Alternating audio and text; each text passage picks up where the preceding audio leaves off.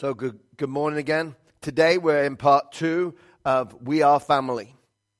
So, we're going to talk church for the next few weeks. I want you to understand what a church is and why it is good and biblical idea to belong to one.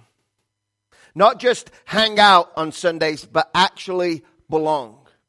Actually be a moving part in the church. So today we'll be in Acts 2. It's on page 855 of your Pew Bibles if you want to open up to that.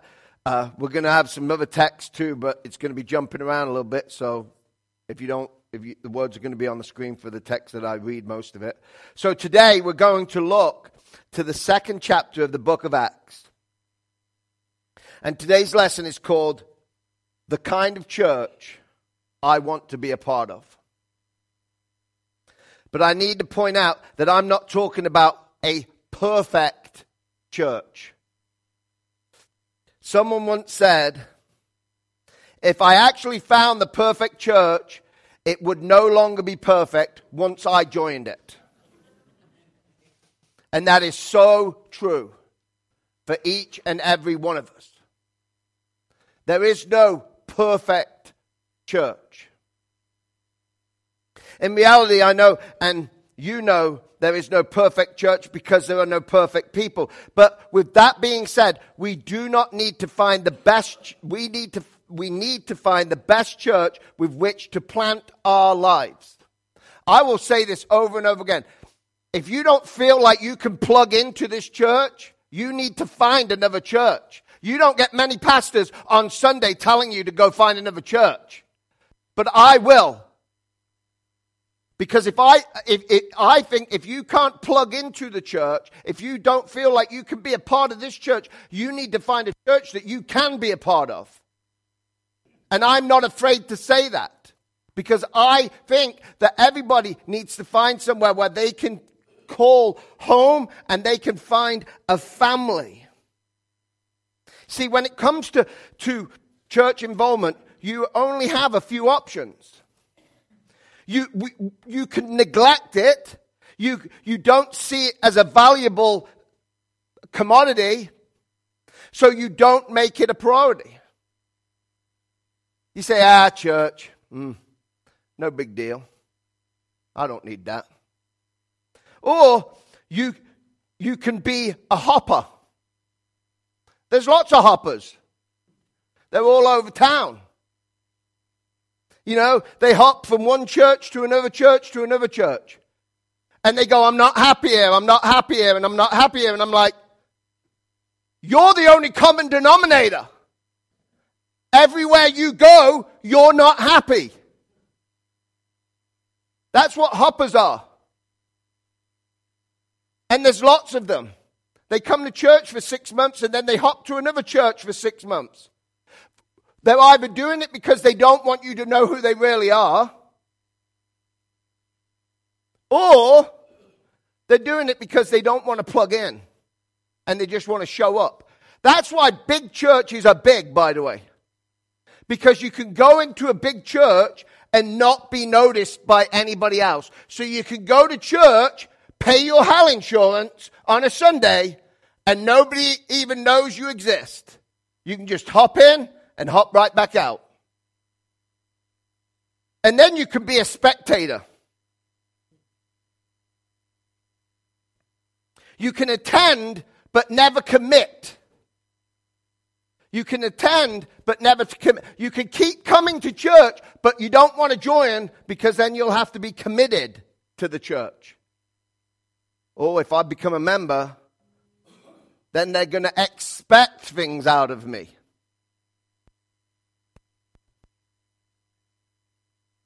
But don't you want to belong? That would be my answer to that. Don't you want to belong to something better than what you have already? Or we can belong. You see, this category is for the person that found an imperfect church. That's us, by the way. And upon realization that he or she is imperfect too, jumped in with his or her whole heart, full commitment. They gave their time away. They serve. They are generous with their money because it's not their money, by the way, it's God's money. We don't have nothing that wasn't given to us first by God. And they pray and they never look back. They don't go, oh, I wonder what it would have been like at this church or this church. They pull in, knowing that they're surrounded by imperfect people, and they, they become part of the family. So, what does this example of the early church teach us about being that kind of church that's headed in the right direction? Not a perfect church, but a church that's going in the right direction. A church is not a place you go to, but a people to whom you belong. That's why I think of you all as my family. I think of you all as my family. If you called me up and asked me something, if I was capable of doing it, I would try and do it for you.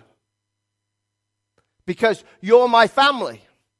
That's what families do. They stick together. They love each other. Even though sometimes we're irritable. And, and we're not perfect. That's what we do.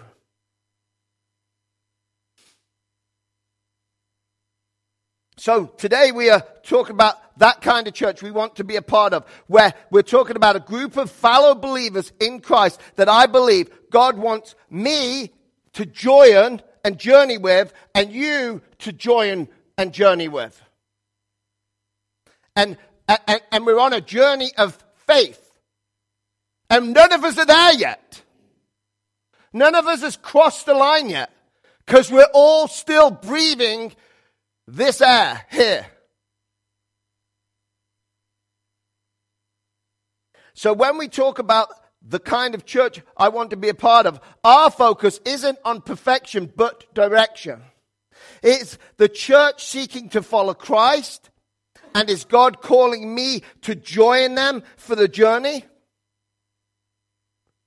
Because if you aren't all in, I don't understand. I actually don't understand if you're not all in why you show up on Sundays. Because it's pointless. That's what we're supposed to be doing. We're supposed to be a community of believers growing together. We're going, we're going to look at the example of the early church here in Acts chapter 2 to learn what things should characterize a church that is headed in the right direction. So this sermon is not about us finding the right church to be a part of, but how we can contribute to making this church, this church that God has called each and every one of us to. You didn't show up here by accident today. You might think, oh, I just come in the drove in the Papa. This is all my decision to come in. That is bogus. The reason you're here today is because God wanted you here. He wants you here. So we can become part of the right kind of church. Indeed, it isn't about going to church, but it's about becoming the church. We're supposed to become the church because this is just a building. This is just a building. They, this building could go away, and one day it will. It won't be here any longer. 100, 200 years from now, this building will be gone. 500 years from now, whatever. But the church, as people, we will always be together. We are one in Christ.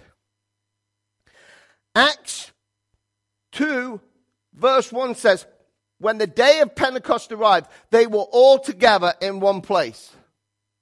They were all together. If you want to know what a church is supposed to be like, the, the book of Acts is where you want to go. That is what a church is supposed to be. You see, we read about the church in Acts, we should be immediately impressed with their hu- unity. They had unity from the get go. One of the outstanding things is their oneness. See, the early church shared three things that contributed to their unity.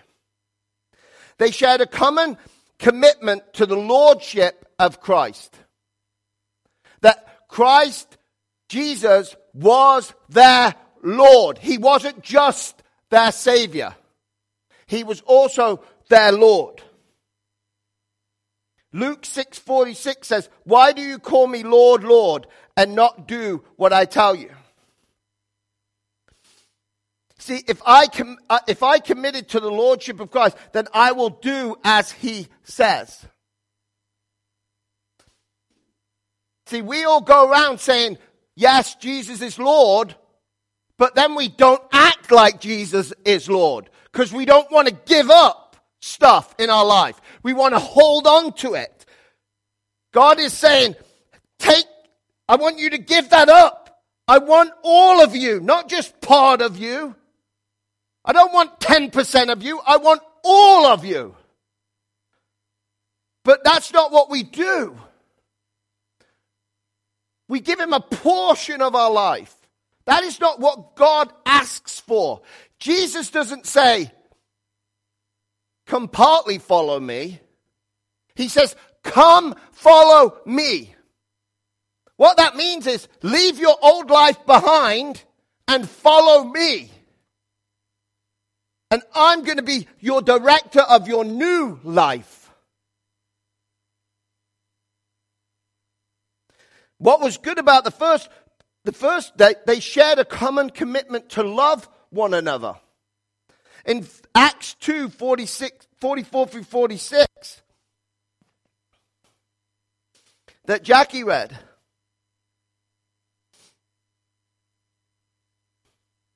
It described their commitment to one another. They committed, that they were, they were a church committed to being the church together, which meant they were committed to doing this journey with God together. Not just meeting on a Sunday, not just showing up one day a week. They were breaking bread together in their homes as well as their church. See, in every church family, we find that the difference between the different believers are at different points along the road. You know, we're not all the same. We're not all the same maturity level right now. We're not all, all growing at the same pace. But we're all on the same journey. And the church that you should want to be a part of is one where we, they are committed to doing this journey together. No matter where you are. And like I said, if you don't think this is the church that you can feel like you can grow in, find that church.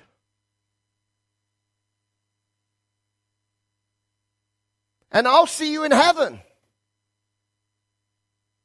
But if you can't grow here, you need to find somewhere else to grow because it's imperative for your life.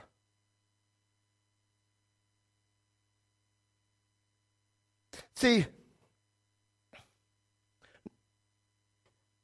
we don't all possess the same thing, we, we process the things the same way. That's why we don't grow at the same speed. We don't process it the same way. We don't look at it the same way. So, all of us, and I have trouble here, all of us have to be patient and loving. And this is where I struggle. I struggle being patient and loving. I want to be patient and loving, something that I personally have to battle with all the time. But it's something that we need to work at, not just individually, but as a church. Henry Blackaby says this God speaks by his Spirit through his word and through prayer, through circumstances, and his church to reveal himself, his purpose, and his ways. And what is God most interested in? God is more interested in our growing in an intimate love relationship with Him more than anything else in the world. He wants you to have a relationship with Him so you can have a relationship, the same type of relationship with other people. You can, if you don't have a relationship with God, and there's a lot of us sitting in this room that don't really have a relationship with God. We say we believe in God. We say we love God. But when was the last time you spoke to God? When was the last time you listened to God? If you're not reading the word, you're not listening to him. It's not just, hey, let's go to church on Sunday and listen to the preacher ramble for an hour. You should be in the word. You should be speaking to him. You should be listening to him. I actually believe one time in my life he's done this. He orderly, or he will speak to you. I've heard the voice of God sitting in this church when he called me to be a pastor. It's the only time in my whole life I have actually heard him verbally speak to me. And I've told you this. He actually gave me a name for a church, and it wasn't this church's name, by the way. Just so you know. So I'm going to have to do some real good thinking of how I can make a ministry inside this church named that name. It was crossing nails. I was. so, so while I was sitting in the pew over here, God spoke audibly to me. So I believe God speaks audibly to you.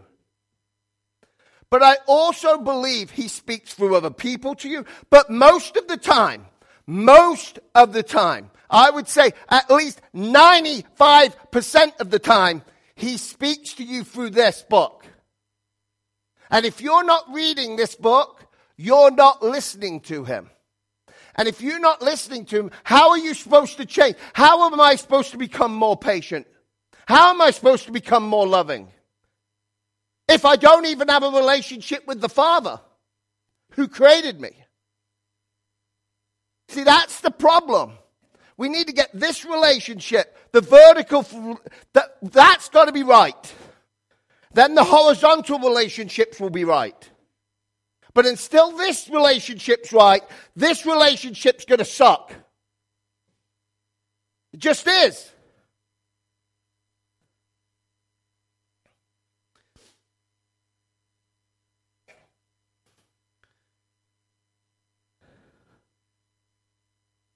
Well, not everyone was uh, on board initially. Everyone got on board.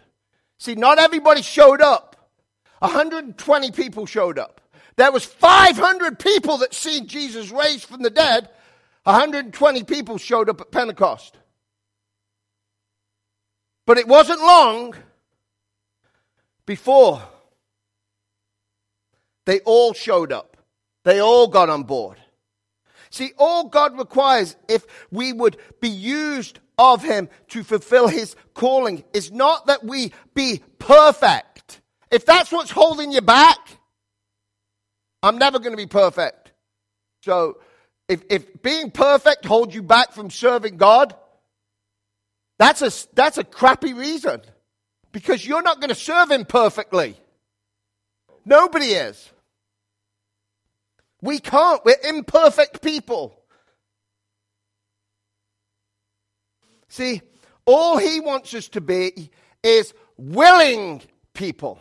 That's all. Willing. I'm here talking to you. I would not speak in front of my English teacher in school. There was only 10 people in my class because we were the lowest class. And, and, and I couldn't pass English. I got an F in English, by the way. So some of my spelling might be wrong sometimes because I wasn't very good at English. But I will tell you this. When they asked me to speak, this is one of the reasons, in front of people, I told the teacher no. I spent more time looking into the classroom than in the classroom in English. For five years, I was always in the bottom class. For the first three years I was in English in, in high school, the teacher would tell me to do something and I would tell her not, not to be cheeky. Or if she told me not to be cheeky, I would tell her not to be cocky. And then it would be Ed, Ed outside. Well, was Edwin outside. And I would have to stand outside the, the class. But she would ask me to read, and I would say, No, I'm not speaking in front of anybody. But when God called me, He gave me a willingness. I had a willingness to do what He asked me to do. And now I am. Now you can't shut me up.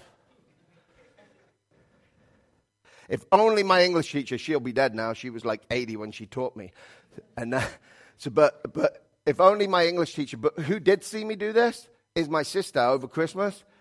And after I preached a sermon and she listened to it, she, she couldn't believe it was her brother that was preaching. Because she grew up with me, she knew who I was. See, this, this threefold willingness of of the, the early church enabled them to be one accord. And if we are willing in the same way, we can move forward in oneness and unity. Two, a church that adores the Lord. This is, this should have been really number one, but this is something that we have to be. You see, when Peter stood up to speak on that day at Pentecost, he proceeded to preach a Jesus filled, Jesus exalting message. That's all you ever get. Uh, by the way, if you do choose to go to another church and they don't mention Jesus in the sermon once, don't go back to that church. Please. Because if they don't talk about Jesus, they ain't a church. See, the early church was all about Jesus. And the church I want to be a part of, and I hope you want to be a part of, is one where Jesus is praised, preached, and proclaimed. You see, that's why I say, I've said this my whole, ever since I've been saved, I say, I, I used to say I, now I say we. I exist to make much of Jesus. That's why on the sign it says, we exist to make much of Jesus. Because that's why I believe we exist to make much of Jesus. It's not about us, it's about Him. And interestingly enough, if our lives are being filled with the Holy Spirit, we will be centered on Jesus and Jesus alone. See, John 15, 26 says this. This is the amplified version.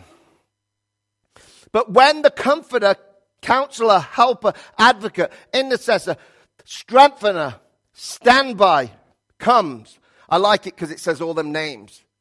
And I'm like, wow, that is the Holy Spirit.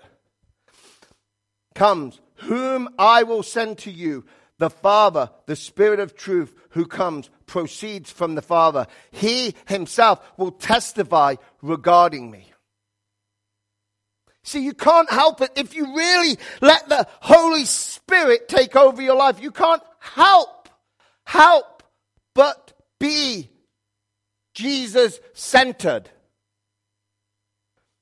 See, what it means to look to Christ as our source, the source of our salvation, most importantly, but also the source of our purpose in life. See, most of us, not most of us, but some of us only look to the point of salvation. Oh, God got me out of that one. I'm saved. That's all I care about. I can go and live my life however I want now because I'll take a bit of this, I'll take a bit of your salvation, but I don't want you to tell me how to live my life. Well, I would, if it was me feeling like that, I'm not judging you, but if it was me feeling like that, I'd be on my knees praying to God to come into my heart because I would think I'm not saved. If I go continue living my life however I lived it before I walked in these doors and nothing changed, I would have to question my salvation. I don't say anybody is not saved or saved.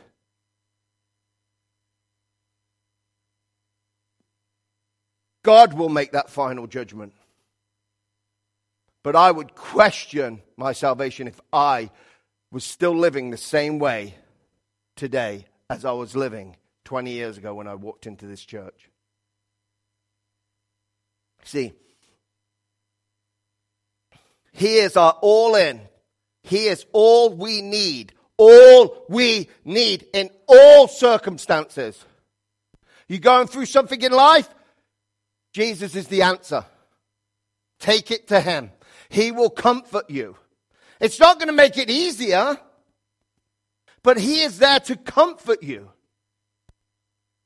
He is there to strengthen you. There are promises, if you read your Bible, you would know this, that God promises to us. That that He is all we need. Paul said it best. For me to live is Christ. I actually think Paul lived a full life. I mean, yeah, he was beaten up and thrown a few ditches, and he got shipwrecked three times, but I think that's a pretty exciting full life.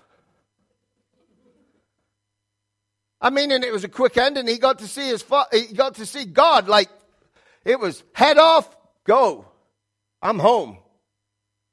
See, the rest of that verse says, For me to live is Christ, death is gain.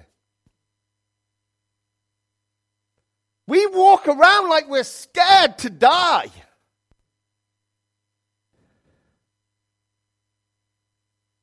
It also means to glorify Christ in every motive of our life.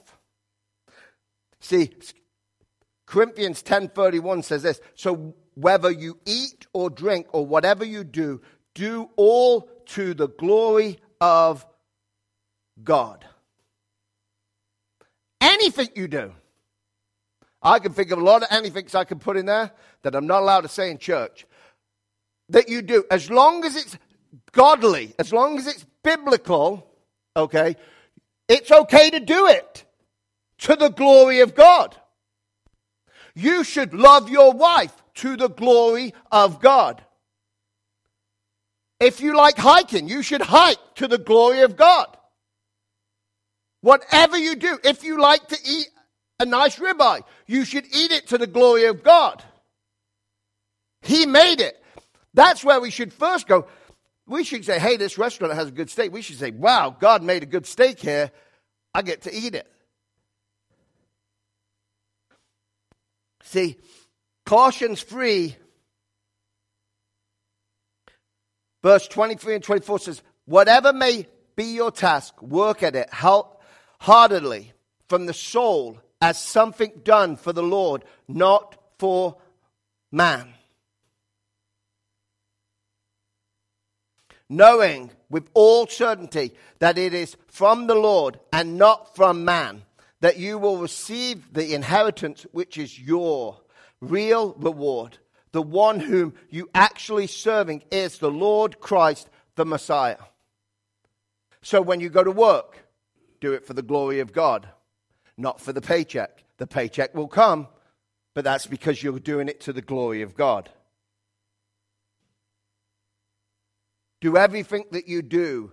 To, you shovel the snow on Thursday when it comes, do it to the glory of God. or pay somebody to do it to the glory of God.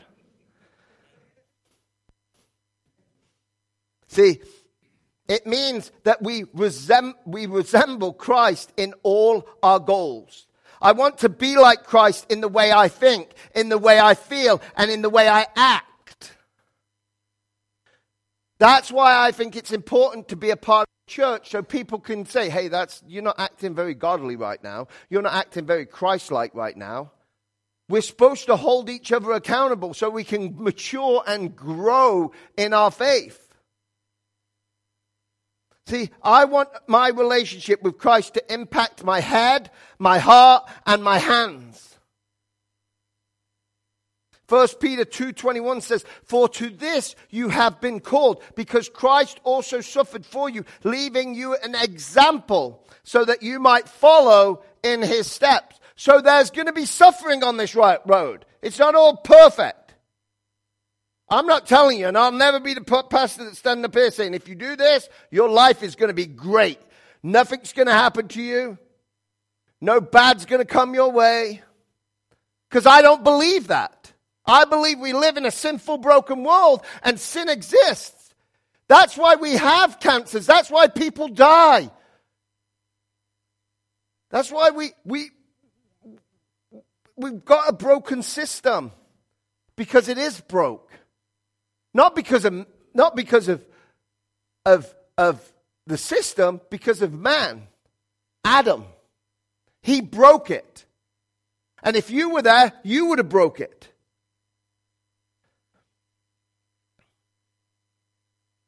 We are to dwell with Christ in our hope. A Christ centered believer will daily embrace Christ's assignment for their life. Do you every day go, hey, today I'm going to live for Christ? and is happy to remain here as long as Christ has purpose for them to fulfill. I, when, when God doesn't have no more for me to do, He can take me home. If that's today, after this message, He can take me home. Sorry, honey. But He can take me home. I'm ready to go now.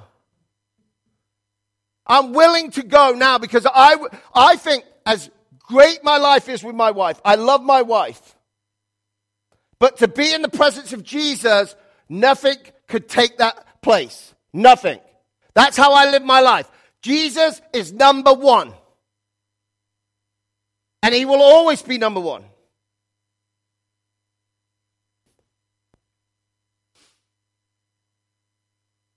Philippians 1:23 says, "I am hard pressed between the two. My desire is to depart and be with Christ, for that is far better." Do you really, do you look at your lives going, hey, it would be better to die today? I mean, most people don't. But it is. I don't know about you. I'm going to be 53 this year. And that's not super old, but I've got aches and pains. I die, all of that's gone. All the pain and suffering that I see is gone for me. It is far better to die. But God isn't finished with me yet. So why I'm here, I want to do His work. I want to be His. I want you to be His. Wherever you go in the world. See, there are two attitudes we can have about the things of God the got to attitude or the get to attitude. Ever since I've been a Christian, I'm on the get to. That's how I look at everything. I get to serve Him, I get to give the money that He gives me back to Him. I get to help people. I get to preach. I get to. That's the attitude you need. Not that you have to, because you don't have to. You get to. There is no got to. We're Christians. If you think there's a got to, you, you, you're following the wrong religion. It's a we get to be a part of his work. You, you should know.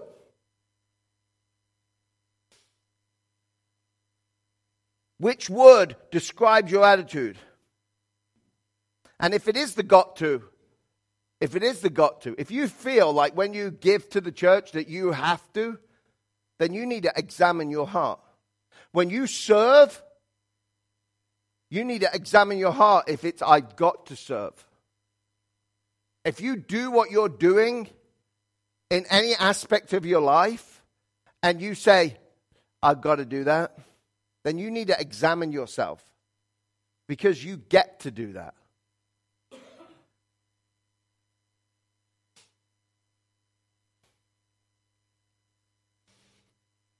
And finally, we want to be a church that regularly sees people added to God's kingdom. I've told you this many times that I want Calvary to be a church that because we've existed, heaven is fuller. Heaven is fuller because we existed. See, God's math is interesting. We discover as we read through Acts that God adds to his church and grows it through multiplication. The, God adds to his church through multiplying his word. Acts 12 24 says, But the word of God increased and multiplied. See, I'm okay if we stay this small. I'm not really, but I, I believe God cares about numbers, by the way. Do you know why? Because he wrote a book called Numbers. So obviously he cares about numbers, else he wouldn't have wrote a book called Numbers. So, so God cares about numbers. And obviously, I don't know, again, if you haven't read your Bible, you won't know this, but the text we're reading, he was talking about numbers. When Jesus fed the 5,000, he was talking about numbers. God seems very interested about numbers. I mean, as many people come to this church will come to this church, but God does care about numbers, obviously, because there's a lot of them in the book. There's a lot of numbers in this book. So obviously, God does care about numbers.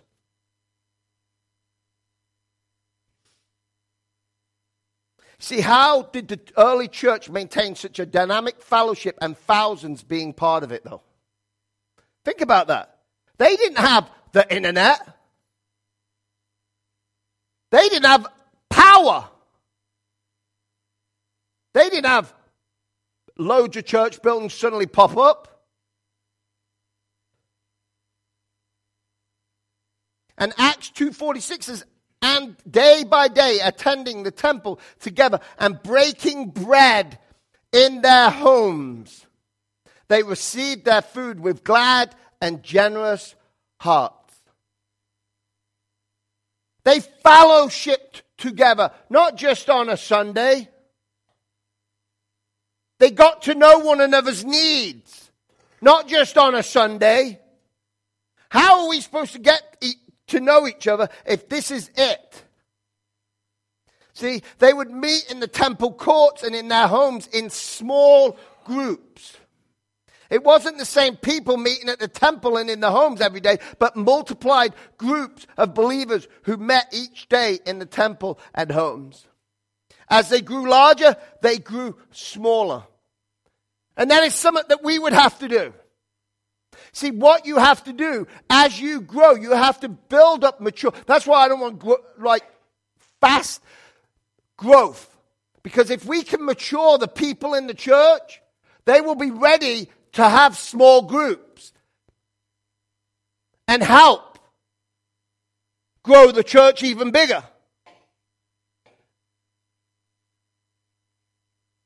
Because the church gets, if the church gets bigger, it has to get smaller because there has to be some intimacy there. You can't just fill door, the seats and think that's good enough. You have to have a relationship because it's a relationship this way and it's a relationship this way. And what that means is we have to become disciples. Do you know what being a disciple is?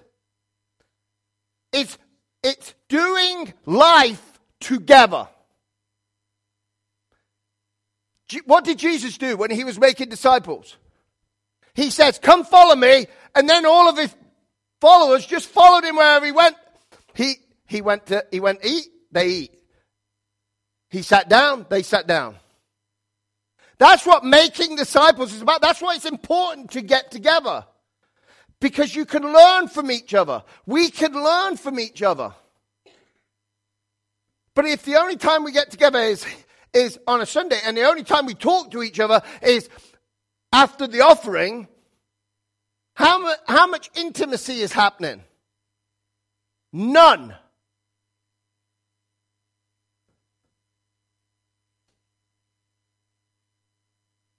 Acts 6 7 says, And the word of God continued to increase, and the number of disciples multiplied in Jerusalem. And a great many of priests became obedient to the faith.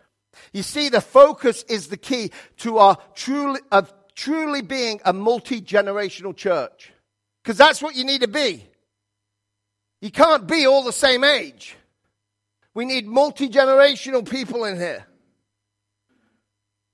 See, 2 Timothy 2 2 says this You have heard me teach things that have been confirmed by many reliable witnesses. Now teach these truths to the trustworthy people who will be able to pass them on to the others.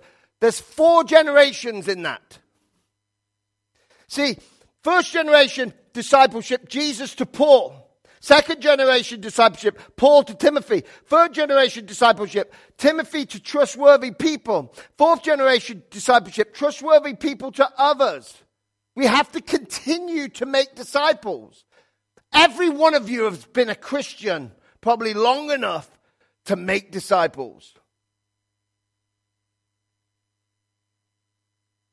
See, if we are truly to be a multi generational church, then we must be a multiplying church. A church that intentionally multiplies disciples. Multiplying disciples is how our church can grow better. Because I'm not worried about bigger. That'll be God's thing. But I think we need to put in the work to grow better as people, to get more mature in what we believe.